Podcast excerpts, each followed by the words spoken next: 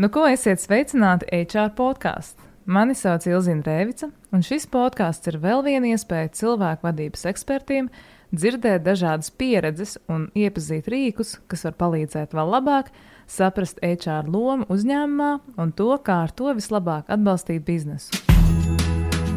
Un šodien pie mums ciemojās Katrīna Vintiša. Sveika, Ilzi, un sveika klausītāji!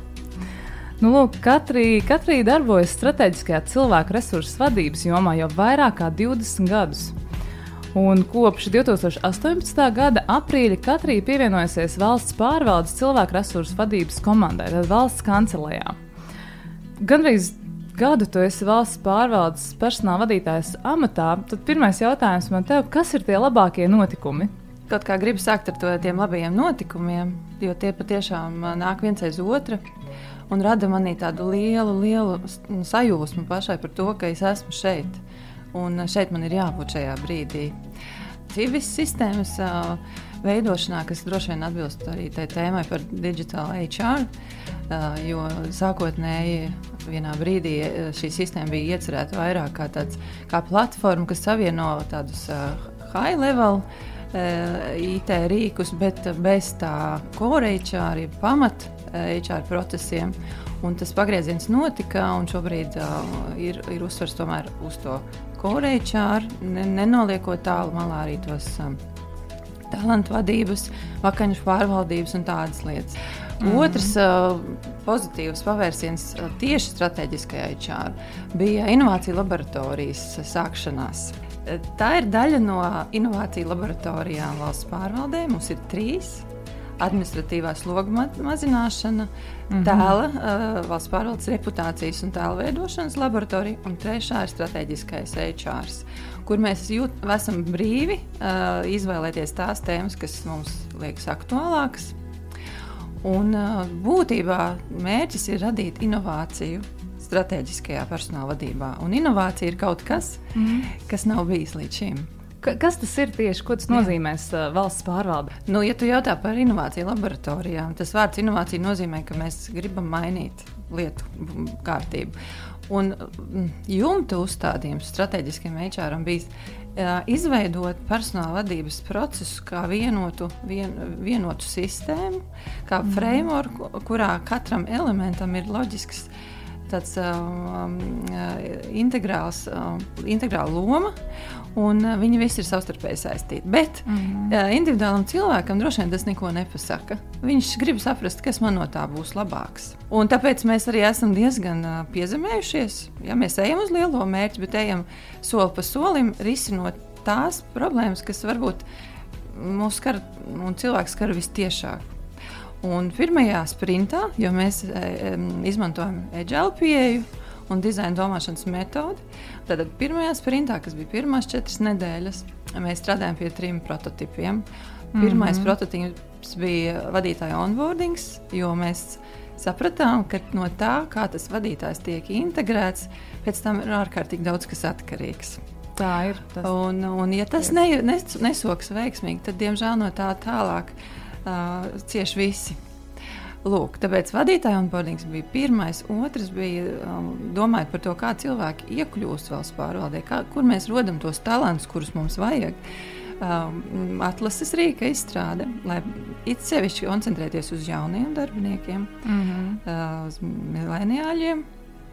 Uz Un jauniešiem tieši tas nu, būtībā tas prototyps, par, persona, kuru mēs intervējām, bija tieši jauni uh, darbinieki, vīrieši līdz 23, 24 gadiem, kuriem tā ir, kur, kuram tā ir pirmā pieredze valsts pārā. Tā bija tā persona. Mēs dizainējām šo, mm. viena no grupām dizainēja šo risinājumu. Kāpēc tāda izvēle atkāpjoties? Tas mm -hmm. tieši vīrieši jauni.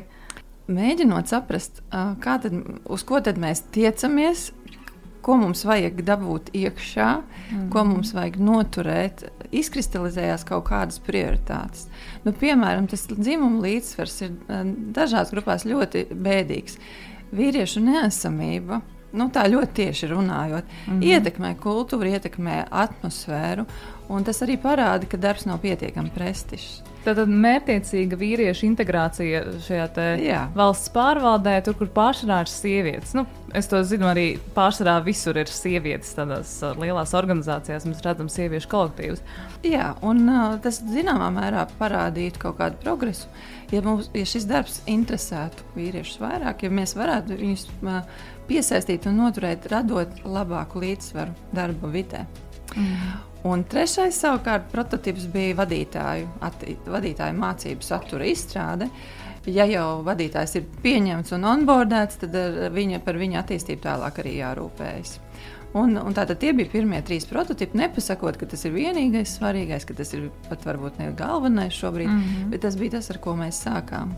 Tad tas tas la laboratorijas principā iznākums ir šie trīs uh, lielie bloki. Pirmā sprinta iznākums, bet Pirmā mēs iesim tālāk, un šo ceturtdienu ir nākamais.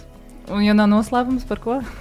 Mēs gribam sākt šķietināt tos, to, to bubuli, ko mēs saucam par birokrātiju personāla vadībā, mm -hmm. kas ir saistīts ar lieku dokumentāciju, liekiem procesiem, liekām kustībām, kas nāk no kaut kādas pagātnes, liekām kontrolēm, kas mums pašiem traucē dzīvot kā personāla cilvēkiem, un kas noteikti ietekmē to, kā jūtas cilvēki šajos procesos. Vai viņi ir, e, jūt, ka šī ir moderna darba vide, vai tas ir old schools. Es nebiju dzirdējis, ka arī valsts pārvaldē strādā agilā. Tas uh, likās, ka mums tik inovatīvas startup kompānijas, jau liela uzņēmuma strādā agilā. Tad, tad jūs reāli strādājat ar agilu metodi, ar sprintiem, un tas, tas iznākums patiesībā izskatās diezgan uh, labs. Kas ir tā jūsu fokus grupa, kas piedalās tajos uh, sprintos? Laboratorijas fokus grupa iznākusi ir neviļus tāda, ka tie ir mm, HR cilvēki, kuri iepriekš ir izrādījuši kaut kādu iniciatīvu, interesi, varbūt um, idejas. Un, uh, es varētu teikt, ka mūsu, tas, mūsu sastāvā nav tikai HR, ir, uh, ir arī citi, cita veida speciālisti. Piemēram, ir viens iestādes vadītājs kurš pie tam mhm. ļoti aktīvi piedalās un nav nokavējis nevienu nodarbību. Mm -hmm. Ir datu cilvēks, ir IT cilvēks. Mēs esam aicinājuši arī ārotbiedrību pārstāvjus. Pašvaldību pārstāvjus, tātad ne tikai valsts pārvaldes, bet tā aktīvākā piedalīšanās ir tieši no HR cilvēkiem, kuriem interesē inovācija, kuri vēlas paši to pamēģināt. Jo ne tikai viņi rada prototipu, kas kādam dod labumu, viņi iemācās jaunu metodi, viņi ir kopā tādā intensīvā darba vidē ar citiem līdzīgi domājošiem. Un tā ir ļoti mm, iedvesmojoša situācija. Turklāt viņi nesaņem par to atlīdzību. Nekādu viņi citu. Principā sevi attīsta tajā brīdī. Par attīstību runājot, kā, kas ir tās prasmes, ko, ko šobrīd pieprasa šis jaunais veids no HR, un kur jūs uh, iegūstat resursus, ejat kaut kur mācīties, jūs kāds apmāca vai pieredzē pie uzņēmējiem. Uh, kas ir tas veids? Nu, konkrēti par inovāciju laboratoriju runājot, mums ir, ir palīgi PVC. Šeit, tātad PricewaterhouseCoopers konsultanti, mm -hmm. kuri uh, uzvarēja konkursā, Eiropas komisijas konkursā Viņi meklēja konsultantus, un mums ir divi, divi palīgi, ir PVC un OECD. Mēs ar OECD pārstāvjiem vēl neesam tikušies. Mums būs aprīlī tikšanās. Arī viņi vadīs mūsu meistarklases. Tieši PV... HR cilvēkiem. Ja? Jā, tieši mūsu laboratorijā. Wow, un arī pārējiem laboratorijiem. Mm. Mums būs fokusēts uz mūsu jautājumiem. Mm. Un uh, PVC mm, māca mums šo metodu un vada mūsu mm. darbu. Tāpēc eh, pat tas, ka neviens varbūt eh, vai lielākā daļa nebija mācījušies agile vai dizaina domāšanas metodi, tas netraucē mums strādāt, jo mūs ved cauri šim procesam konsultanti ar šo metodi. Un tas ir ļoti jauki, jo eh, kaut arī plašā mērogā notiek apmācības dizaina domāšanā un līnija. Mm -hmm. Un arī mhm. par agile ir semināri, ko administrācijas skola, valsts administrācijas skola nodrošina. Visu to nevar uh, apgūt.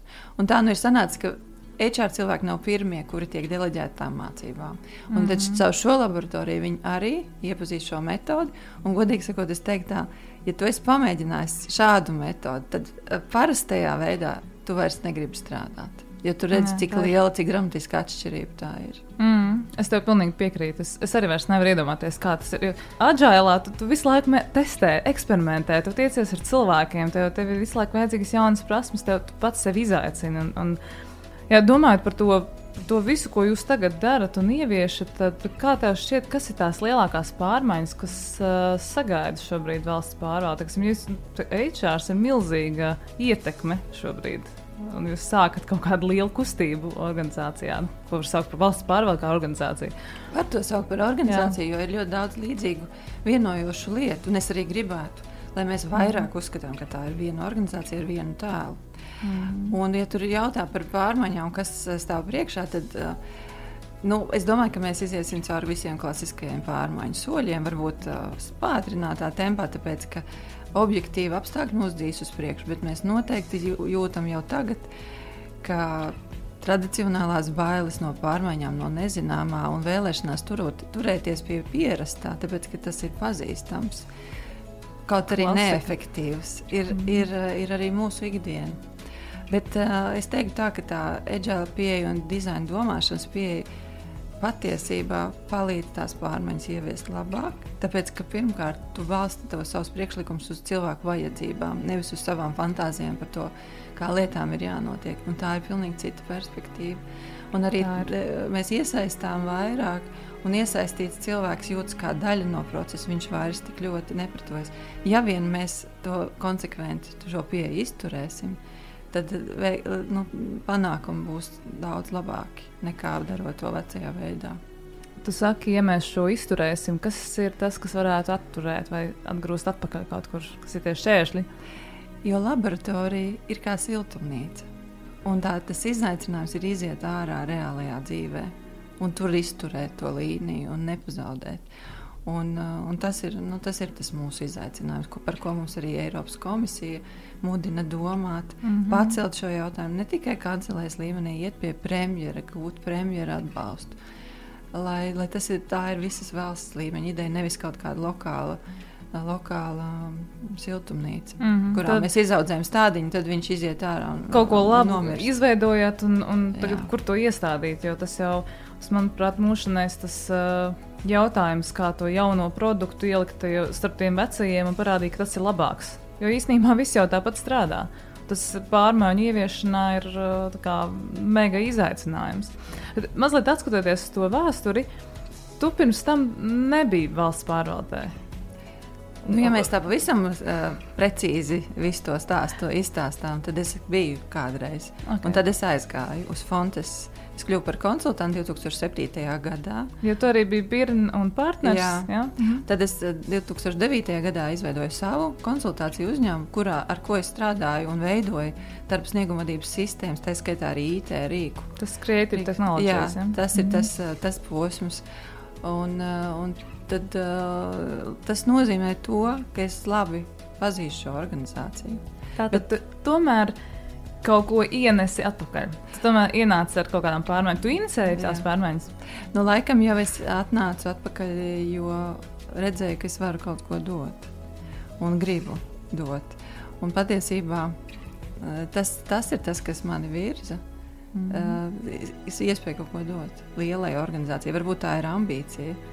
Man mm -hmm. nav pārāk daudz citu ambīciju, bet šī ambīcija man ļoti spēcīgi izdarīt kaut ko ļoti nozīmīgu un labu. Uh, Tāda ir. Tu to arī, tu to arī šobrīd lieliski realizē. Un, uh, un tas tev arī izdodas. Es redzu, tevā, tavās acīs tādu dzirksteli un ar tādu entuziasmu, man liekas, tur premjerministrs nevar stāvēt pretī. nu, noteikti jāsaprot arī, ka tas noteikti ir komandas darbs. Viens cilvēks to nevar. Un ir svarīgi, ka ir tā komanda un ir cilvēki, kuriem ir tā līdzīgā domāšana. Pat ja viņam viedokļi atšķiras, bet domu gaita ir līdzīga. Un tas, tas noteikti ir, jo citādi šā, tas, ir, tas ir bijis diezgan liels ieguldījums radīt šo laboratoriju, panākt, ka Eiropas komisija apstiprina šo projektu un turpinājums arī mums jau ir apstiprināts. Tā ka tas ir noteikti komandas darbs. Bet, ja tu jautā vēl par pārmaiņām un veiksmi to ieviešanā, tad ļoti svarīga prasme mūsu profesijā ir dzirdēt cilvēkus un saprast viņus. Un, un tā, tā empātijas spēja, es domāju, šobrīd ir teiksim, tā konkurences priekšrocība, ja tā ir. Un šeit mēs runājam par sajūstu valsts pārvaldi, meklēt veidus, kur ar, viņiem, kur ar šiem cilvēkiem, kas ikdienā dara to darbu, satikties, saklausīt viņus. Nevis uzskatīt, ka mēs labāk zinām, ko viņiem mm. vajag. Tu domā, mēs tā kā HR un pārējā organizācija? M mēs, HR, un tie, kas plāno politiku. Mm -hmm. Jo tas ir tas, tas, kurā, tas ir tas lokus, kurā es esmu šobrīd. Patiesībā ļoti interes, interesanti. Man tikko palika ļoti interesanti, domājot, cik uh, patiesībā liela, uh, nozīmīga loma valsts pārvaldes HR komandai ir uz mūsu valsts labklājību, politiku, lēmumiem, kas tiek pieņemti kaut kur tur saimā. Man, man tikko skudriņas pārskrēja patiesībā tā, tā milzīga vērtība, ka kāds dara šo. Un es tik ļoti lepojos, ka tā es tu un šobrīd es ar tevi varu par to runāt. Un, uh, es domāju, ka mēs jau sākam to just pamazām, tās pārmaiņas. Un, vai jūs to jūtat vairāk? Es domāju par to, cik daudz jūs jūtat iekšēji. Tās pārmaiņas jau notiek, arī tiekš, teiksim, tajā cilvēku kompetences, tas veids, kā viņi sadarbojās. Varbūt visvairāk es to jūtu caur vienu citu mūsu projektu, kas valsts kancelēja, un tas ir augstākā līmeņa vadītāja attīstības programma. Jā, mm -hmm. No 16. gada tā ir aktīva. Šobrīd tādā savā kulminācijas punktā, nu, pe perioda izteiksmē. Uh, bet arī tajā, ka mēs sākam dzirdēt to, ka tam ir jēga, ka tas ir kaut kas unikāls, ka tas ir bijis izšķiroši svarīgi, ka varbūt, varbūt sāks parādīties pirmie augļi. Jo, kā jau tu zini, mācības. Uh, Un tas tā atdeve no mācībām nāk lēni, atpakaļ. It sevišķi, ja tā ir liela programma ar daudzveidīgu ietekmi, tur ir gan moduļu mācības, tur ir prasmju treniņi, tur ir kompetenci novērtēšana, tur ir attīstības plāns. Tas ir tāds ilgtermi, ilgspējošs, ilgs, nu, ilgtermiņa darbs, kur tu uzreiz nedabūji to rezultātu. Mm. Bet tagad, 16. gadā sākās, tagad mēs esam 19. gada sākumā, un es varu teikt, ka jā, mēs redzam, ne, signāls ne tikai tādā apmierinātības ziņā, ka vadītāji ir apmierināti par to, ka viņiem tas ir nodrošināts, bet par to, ka sāk kaut kas mainīties iekšējā vidē, tajās organizācijās, kurās viņi strādā, šie vadītāji. Ka tur tiek radītas kaut kādas jaunas lietas, ka darbinieki saka, jā, vadītājs ir mainījies. Mm -hmm. Mums ir kaut kas savādāk tagad. Lūk, tas ir vi, droši vien visvairāk. Tas ir tas uh, izmērāmais, taustāmais rezultāts. Jā. Un, Un, manuprāt, tā ir uh, lielākā dāvana no tā darba, ko tu iegūti gadiem ilgi. Tad tu redzi, kas ir tas iznākums. Kā manā pieredzē, arī strādājot ar līderību, tad uh, visi gaida pārmaiņas šeit, tūlīt. Vai arī Jūra Rubeņa akcijas ir jūsu iniciatīva? Tas ir daļa no šī projekta, ko es pieminēju. Sākums bija veselības pasākums, kurā mēs piedāvājam dažādu veidu aktivitātes vadītājiem. Un viena no aktivitātēm bija arī apziņotība. Lekcijas par apziņotību, nelielas lekcijas, pusotru stundu, kurās vadītāji iepazina, kas tas ir. Un tad, kad viņiem jautāja, vai jūs to dzirdējuši, vai jūs kaut ko no tā praktizējat, tad auditorijai maz kas pacēla roku. No tā mēs sapratām, ka ka pirmkārt eh, īsti skaidrības par to nav, bet interese bija parādījusies. Mēs to gājām soli tālāk un norganizējām šīm divām grupām apziņotības treniņus. Vieni trenējās pie Jūra Rūbeņa, un otri miervidos. Tātad tēma mm -hmm. bija viena tā pati, bet katrs pasniedzējis savādāk mm -hmm. to mhm. risināja. Nu, lūk, un daudz, dažādus jau tos viedokļus mēs dzirdējām, bet tas mums nekādā gadījumā nelika pārdomāt, ka tas ir pareizais veids. Tas noteikti ir pareizais, mm. jo mēs neesam izolēti no pasaules. Mēs redzam, kas notiek Eiropā, kur Vācijā tas ir integrēts un Lielbritānijā vadītāju attīstības programmās kā dabīga daļa. Pat skolās, Pat skolās. skolās bērni meditē. Un... Bet um, runājot par to, kas ir ar pārmaiņām, manā gadījumā man ir uh, viena no īpašībām, var, vai labi vai slikti, es īsti tā nevaru saprast. Man apnīk darīt vecajā veidā. Un, uh, tāpēc es vienmēr meklēju kaut kādu jaunu veidu. Un, uh, un man liekas, ka tas ir interesantāk. Tā ir interesantāk dzīvot. Pilnīgi piekrītu. Man arī tā ir interesanti. Galvenais ir riskēt kaut ko. Nu, tā būs iespējams pausi, bet nu, tu būsi pamēģinājis. Un tāpēc agile. Vismaz manai personībai ir ļoti piemērots veids, jo tas, tas brīnišķīgi atslābina, mazinās tas spiediens, tas stress par to, ka, ja nu mans trīs gadu projekts neizdodas, jo man ir jāizdomā pirmajā mēnesī, visi trīs gadus priekš, kā tas mēs esam pieraduši tā plānot Agile pieeja ļauj tev plānot atkarībā no iepriekšējā sprinta rezultātiem, kas ir daudz jēgpilnāk patiesībā. Ja? Un te ejas vēl pa solim uz priekšu, sadali to ziloņu mazākos gabaliņos un vairs nebija, nebaidies tik ļoti. Jo daudz ko pārmaiņās ietekmē bailes. Jānoliek bailes malā. Es noteikti to ieteiktu, un droši vien tajā manā karjerā arī tas punkts, kad es nolēmu vairs nebaidīties, bija pagrieziena punkts. Jā, bailes mums attur, nu, tas tā kā zīmogs. Nu, baidos, es tur nē, nedarīšu. Bet, Jā. Eh, tā ir tāda viena no nākotnes kompetencēm, ne tikai HR cilvēkiem, vispār domājot par, par cilvēkiem eh, un, un viņu spēju pielāgoties tiem jauniem nosacījumiem. Ka, manuprāt, tā ir prasme, kas jāapgūst visiem. Nu, nebūs vairs tāda stabila laika. Nu, tā kā viss kārtībā, man šodien viss labi. Nu, tad varbūt nu, kā psihologs tev teikšu, ka tad, ja tas Big Five, viens no personības pieciem pamatelementiem ir atvērtība pārmaiņām.